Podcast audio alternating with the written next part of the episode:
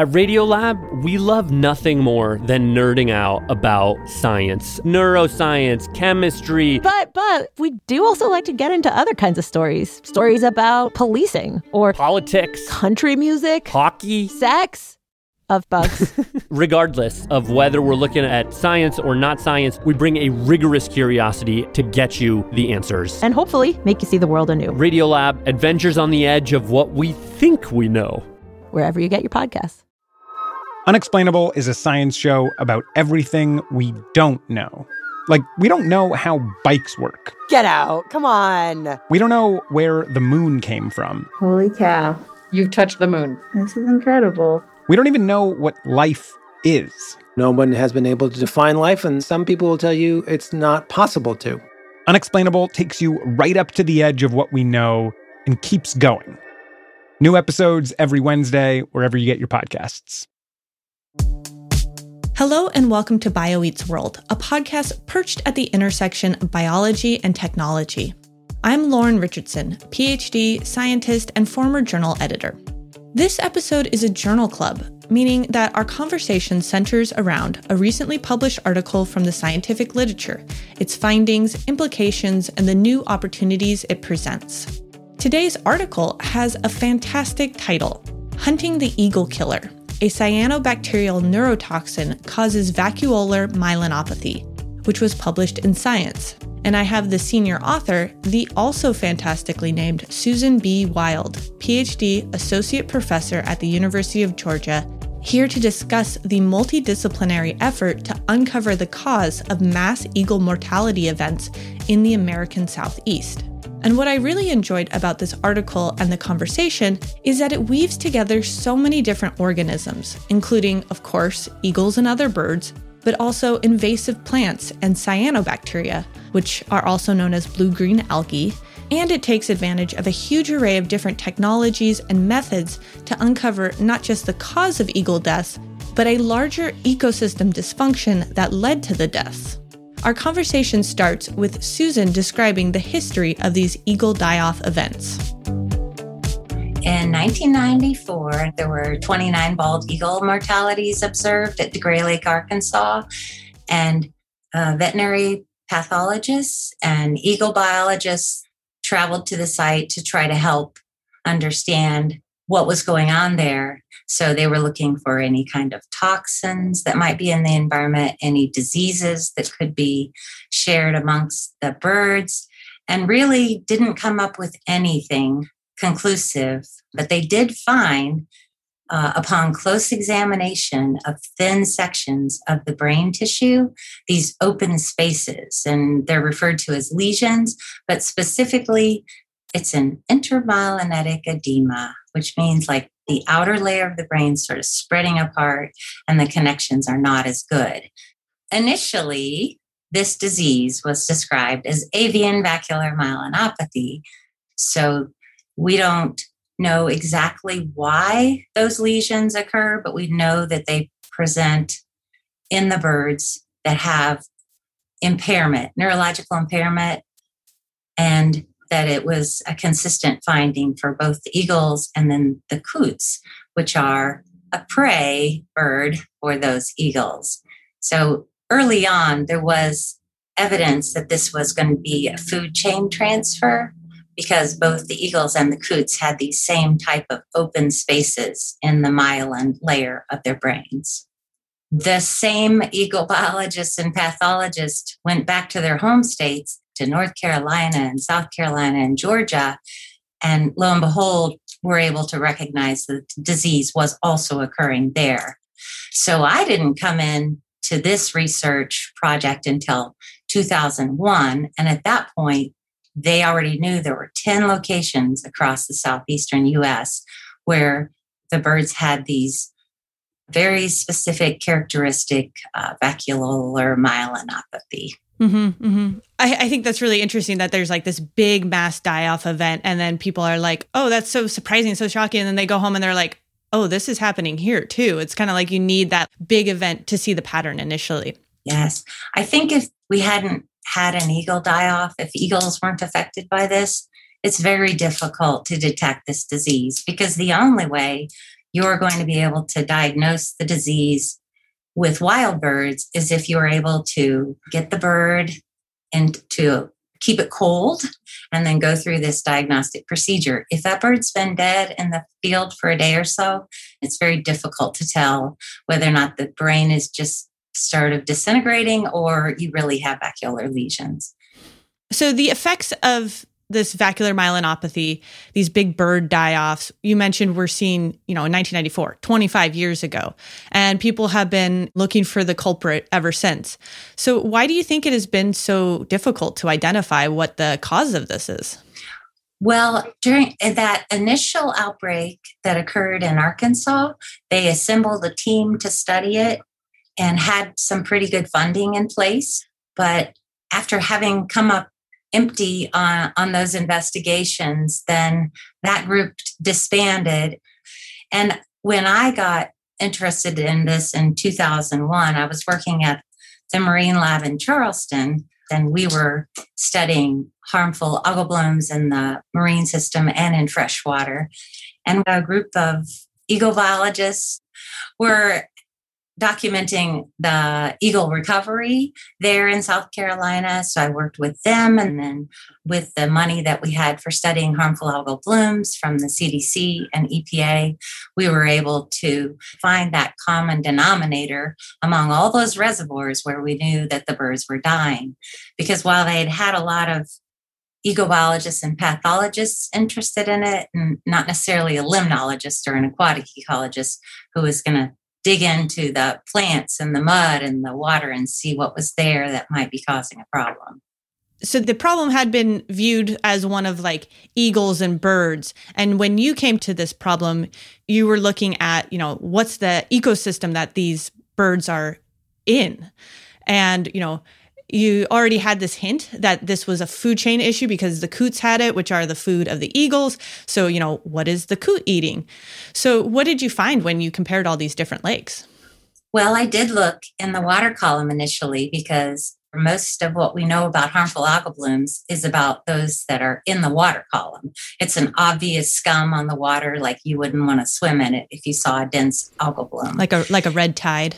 A red tide, right. You can't really see that one very well either, but it's certainly dangerous. This one was very different. It was a harmful algal bloom that was basically hiding on the underside of the leaves, attached really well to the submerged aquatic plants. And then it's sort of cryptic because you have a blue green algae growing on a green leaf. So we named the cyanobacteria after hydrilla because that was the most common plant infestation occurring in the lakes where birds were sick and dying from AVM. Cyanobacteria can make some uh, very potent toxins that affect our liver, uh, can cause cancer, but uh, the ones that we were concerned about were those that affected nerves or neurotoxins. And so the hypothesis is that these potentially toxic, very dense cyanobacteria growing on hydrilla favorite food of coots. They will stop over and, and stay the winter in reservoirs that have abundant submerged aquatic vegetation. And then once they're sick, they are easy prey for the eagles, which are a little bit lazy. They don't mind taking something that's a little easier to catch. And those are probably the ones that have already consumed toxin that will be transferred to the eagle.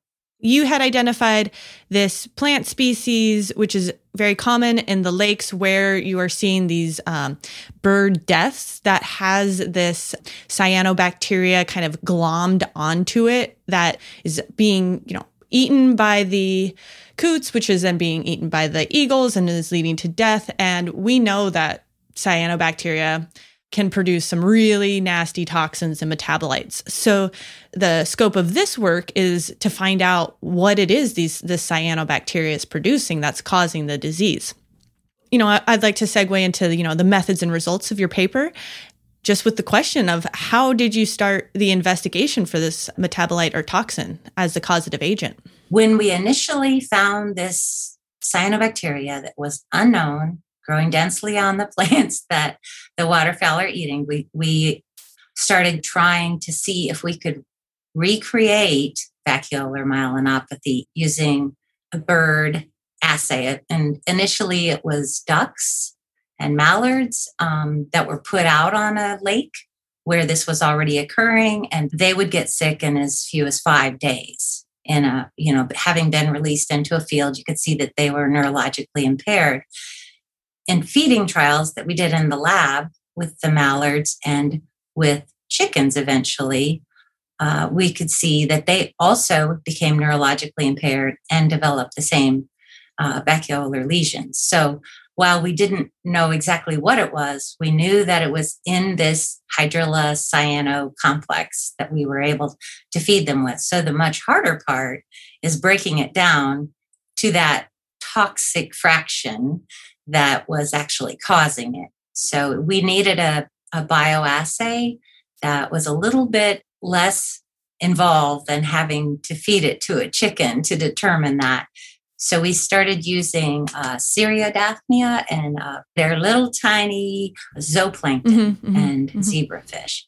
So when we had these two bioassay organisms, we were able to then split out as many fractions on a high pressure liquid chromatography machine that we could, so that then we could start to say which fraction causes this neuropathy uh, and it was the lipid soluble fraction. And in fact, there was a very large peak on the HPLC trace when we had a, a toxic sample. So we started to go after what was in that peak. And that's finally clean enough that you can evaluate it and try to determine what its molecular structure is. Yeah. Whereas it would take an extremely long time to assay all these chemicals if you had to feed it to a chicken, section the brain, look and see is does it have this neurological defect? You know, if you can give it to something like Daphnia, this is zooplankton or a zebrafish, that just makes your experimental setup so much faster. And then you take this, you know, huge mix of natural products that's in the slurry of plant plus cyanobacteria, like separating them out on like the spectrum of how hydrophobic they are. And then, you know, each of those fractions looking and testing in your in your Daphnia model and in your zebrafish model to see how toxic they are. And so you've you've you've honed in on this very hydrophobic, very lipophilic compound. So uh, what was next for characterizing this compound further? Uh, we've been working with EPA here in Athens, and Matthew Henderson and John Washington helped us a lot to first do the HPLC and then mass spec, and then being able to see what is the molecular weight, what ions are in here, and how many of them. I, at the same time that the German group was using NMR to be able to get to what the actual structure looked like. So we had dual lines of evidence that uh, confirmed that the same structure came up that had the five bromines and two indole rings. But this is pretty unique in terms of a freshwater cyanobacterial toxin. It's lipid soluble, most of them are water soluble. And the indole there have been a number of those that have been characterized and they turn out to be pretty lethal.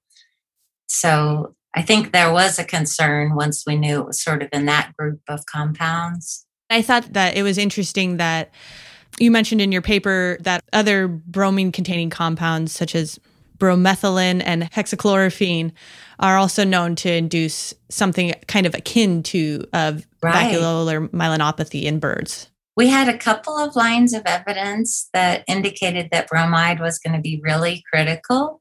And that bromine has to come from somewhere. And bromine doesn't really exist in our environment. It's going to be bromide, it's going to be connected to a salt, but there's not much in the water.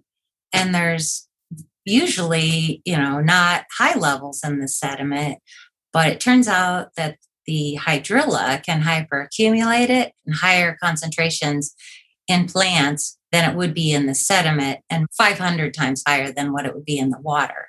So it was an indication that the plant itself might be providing the bromide and the culture media that Steffen was used to culture up the toxin. So we would have enough for a, a, a trial to test this. Had no um, bromine in it. So he added potassium bromide to the culture. And then he got that same peak and the HPLC trace that was uh, lipid soluble, and it was that brominated compound. So it really wasn't until Steffen was able to induce toxin production in that cyanobacterial colonies growing in the lab that we knew for certain that that was going to induce toxin production.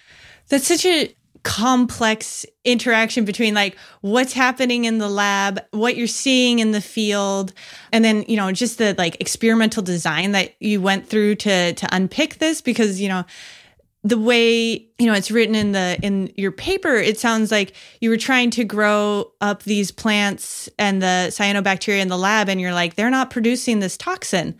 And then you compared them to the plants from the wild and you see oh, it's, you know, these are producing this brominated compound. The ones in the lab aren't. Like maybe we need to add bromine. And and that's like that's kind of the like, you know, it sounds like something that's like was probably really frustrating and annoying when it happened. You're like, why won't this produce the toxin that we need? But it actually like was the key uh, kind of like a key failure you needed to actually identify the compound. So what what are the thoughts as to where like bromine is coming from in the environment? Well, there are plenty of natural sources of bromine and also anthropogenic sources, man made sources. There's bromine in sediment layers, in fact, brominated compounds that we use for fire retardants, uh, pesticides, fumigants. There's bromide that's produced from automobile exhaust and coal fire power plants. And so we have seen a lot of research now is being done on increasing levels of bromide in the water uh, sediment. And then this is another way of really concentrating it by having these invasive aquatic plants capable of taking it up in much higher concentration than it is even in the sediments. So it's another reason why hydrilla is causing problems in the lakes that it's getting into. Mm-hmm. So there's a natural source of bromides then there's the anthropogenic sources of bromides. And, you know, one thing that we haven't mentioned yet is that these lakes, these bodies of water where you're seeing the avian die offs, are man-made lakes. so it's like so many different elements of of human interaction that are happening here where you've got the the man-made lakes, you've got the invasive species, you've got the bromide pollutants that are all kind of working in concert together to lead to this the production of this toxin which then kills the coots and then kills the eagle. It's like a perfect storm of like ecosystem dysfunction. Yeah. So you you've used these different structural biology techniques. You know that it's got these, these bromines, they've got these indole rings. In the next section of the paper, you look at the gene clusters in the cyanobacteria genome that are responsible for the production of this metabolite. So, why is it important to identify the genes that encode this metabolism? Right if you know what those genes are, the gene clusters that are capable of taking it all the way to that final structure, it not only allows for this confirmation of, of the final structure as being possible within this particular species, but now we can search for those gene clusters in other species. I doubt that this is the only cyanobacteria or the only algal species that could make this toxin, and uh, I would think it would make sense to search even in marine associated systems because of the, the prevalence of bromide. Right. Right. It's so easy to do genomic sequencing now on on samples from, you know, say the water column or something like that to be able to look and see is this actually a quite a common uh, contaminant or um, toxin that we're seeing in ecosystems that have algae in them. So, at what point did you name the toxin? I, it has a pretty fantastic name that you came up with. Well, I got to name the cyanobacteria with a lot of help from Jeffrey Johansen. And uh, actually, my husband, Dayton Wilde, was involved with actually getting the final classification for the cyanobacteria, which turned out to be not only a new species, but a new genus. And we could call it what we wanted as long as it was a combination of Greek and Latin that fits with the rules for naming cyanobacteria. So we named it eagle killer living on hydrilla. So then when we wanted to name the toxin, Timo suggested that we just call it eagle killer toxin or aetokthonotoxin, which really rolls off the tongue, right? Very easy to say. Or AETX. yes, far better. So you've isolated and characterized this toxin. You know the genes that produce it.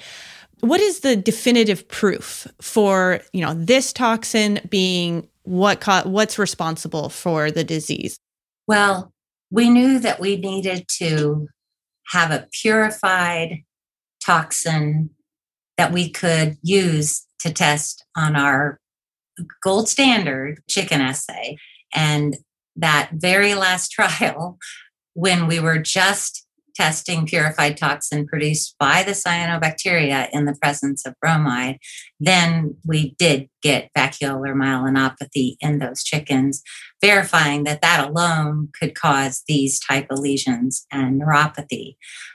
But when we sent our paper into science the first time, one of our reviewers said, Well, really like you to bring it back to the wild birds. So we processed some of these coots from Thurmond and found the exact same toxin peak in their tissues and fairly significant concentration. So it brought it back to this is what the birds in the field have. So you and your colleagues have ident- you know solved this 25 year mystery of what's what's the cause of uh, vacuolar myelinopathy but if there's anything i know about science it's that it's never done. Right. So what are the remaining unanswered questions about this? We just feel like there's a whole ecosystem there that is affected by this that's kind of invisible to us at this point. Uh, worked with uh, John Maerz here and Sonia Hernandez to look at the vulnerability of the, the herpetofauna, our amphibians and reptiles, and found that they also develop neuropathy and vacuolar lesions, and the fish can get the same lesions. So we want to uh, see what the extent is of this phenomenon across the US uh, we'd like to know what the source of it is. Where did it come from? Like we know where hydrilla comes from, but where did the cyanobacteria come from? And we still don't know whether the toxin causes the lesions or the toxin causes cellular imbalance and that causes lesions or whether the toxin causes these seizures. So we don't know if it's a downstream uh, effect or immediate. And so that the mechanism of that toxin acting on the body is something that we are continuing to pursue. And we don't know yet if mammals are susceptible, which is very important. It took me till the end to mention how it might affect people. I am very concerned. Like until the point where we saw this toxin in the fish and coot tissues that people eat, I kind of felt like it could be a problem. And all of the taxa on either side of us evolutionarily are affected, I don't think we get a pass. So we think it's very critical to do a mouse trial as soon as possible. Yeah, I mean, especially critical. They were talking about these being, you know, man-made bodies of water. They're also, you know, popular fishing spots. So it's not like mm-hmm. there's no direct food chain link to humans. Yeah. What are some of the possible solutions for eradicating this invasive plant and its toxin producing cyanobacteria? Yes, well, people have been trying to control hydrilla for a while with a lot of different methods. We're not going to eliminate hydrilla everywhere, and I wouldn't even think that we should. Uh, it, it could certainly provide some ecosystem benefits if it doesn't have the toxic cyanobacteria growing on it. But in locations where it does, then you could use some physical or chemical or biological control Physical control doesn't work really well because you harvest it, you break it up, and it spreads around. It can spread just by stem, tubers, turions. So that tends to be expensive and, and a short term fix. Chemicals also fall into that same problem of being sort of a vicious cycle that you release the nutrients and kill back the plants, but they're going to grow again we uh, have seen success using sterile triploid grass carp. They only live about 12 years. They do their best job of eating a lot of hydrilla early on, and then they're going to die. I I know that Georgia DNR has concerns with escapement, but I think the larger concern here is that if we leave it in place, then it, it's a toxic habitat for the wildlife and fish that they're protecting. Is this something we have to worry about spreading to other lake systems or having kind of larger scale impacts on ecosystems than it does today? Yeah, I think it can be spread fairly easily on uh, boat trailers as they move from one site where it would be occurring to, say, a new site that didn't have it, because hydrilla is an amazing invader. And the cyanobacteria is hardy as well. Yeah. It doesn't mind getting dried out, frozen, and it still survives. But I think the fact that the eagle population is recovering is a really good sign and a good indicator that it's not happening in lots and lots of places. But where it is and where we have the ability to control it, I think we can reduce potential spread and risk for future sites. That's good to hear that this hasn't reached the stage where it's impacting eagle numbers overall, but you know, is kind of localized. Mhm, mhm. So, one thing that I really appreciated about your study was the range of techniques and the strength of evidence that you provided. You know, techniques from NMR and, you know, MALDI-TOF and uh, crystallography to genomics, you know, looking at the impacts of this toxin um, across different species from the tree of life. Uh, and your background is in aquatic ecology, you know, which is very distinct from those fields. Like, so I'd love to hear your thoughts on, you know, as this project was progressing, how you integrated these new techniques and, you know, domains of science. Well, it helps that I had some solid collaborators that were able to help me understand how their technology could contribute to this project. And in many cases, I recognized that the technology would help whether I could do it or not. And since this science story has come out, we've had offers from other researchers across the US with more capability and that are interested and want to contribute. And I think the way forward in science in general is more collaboration. All of the big questions are going to be so interdisciplinary that we should not try to do them alone. And that the fact that this was an international group that worked so well together is the reason that I think that we got to the answer. So I would like to invite the public in on this collaborative venture. And I think citizen science community have really advanced a lot of other harmful algal bloom monitoring programs. And this is one where people recognize what hydrilla looks like and they're willing to stuff some in a bag and and send to us or other labs that'll have capability of, of uh, determining whether that toxin is present, uh, that it could be really helpful because more eyes on this will help us to improve our ability to detect it. Perfect. Uh, Susan, thank you so much for joining me on Journal Club today. I really enjoyed our conversation and thank you for telling me about this research. Thank you. This has been fun. And that's it for BioEats World this week. BioEats World is hosted, produced, and edited by me, Lauren Richardson, with help from the A16Z Bio team and Seven Morris, and is part of the A16Z Podcast Network.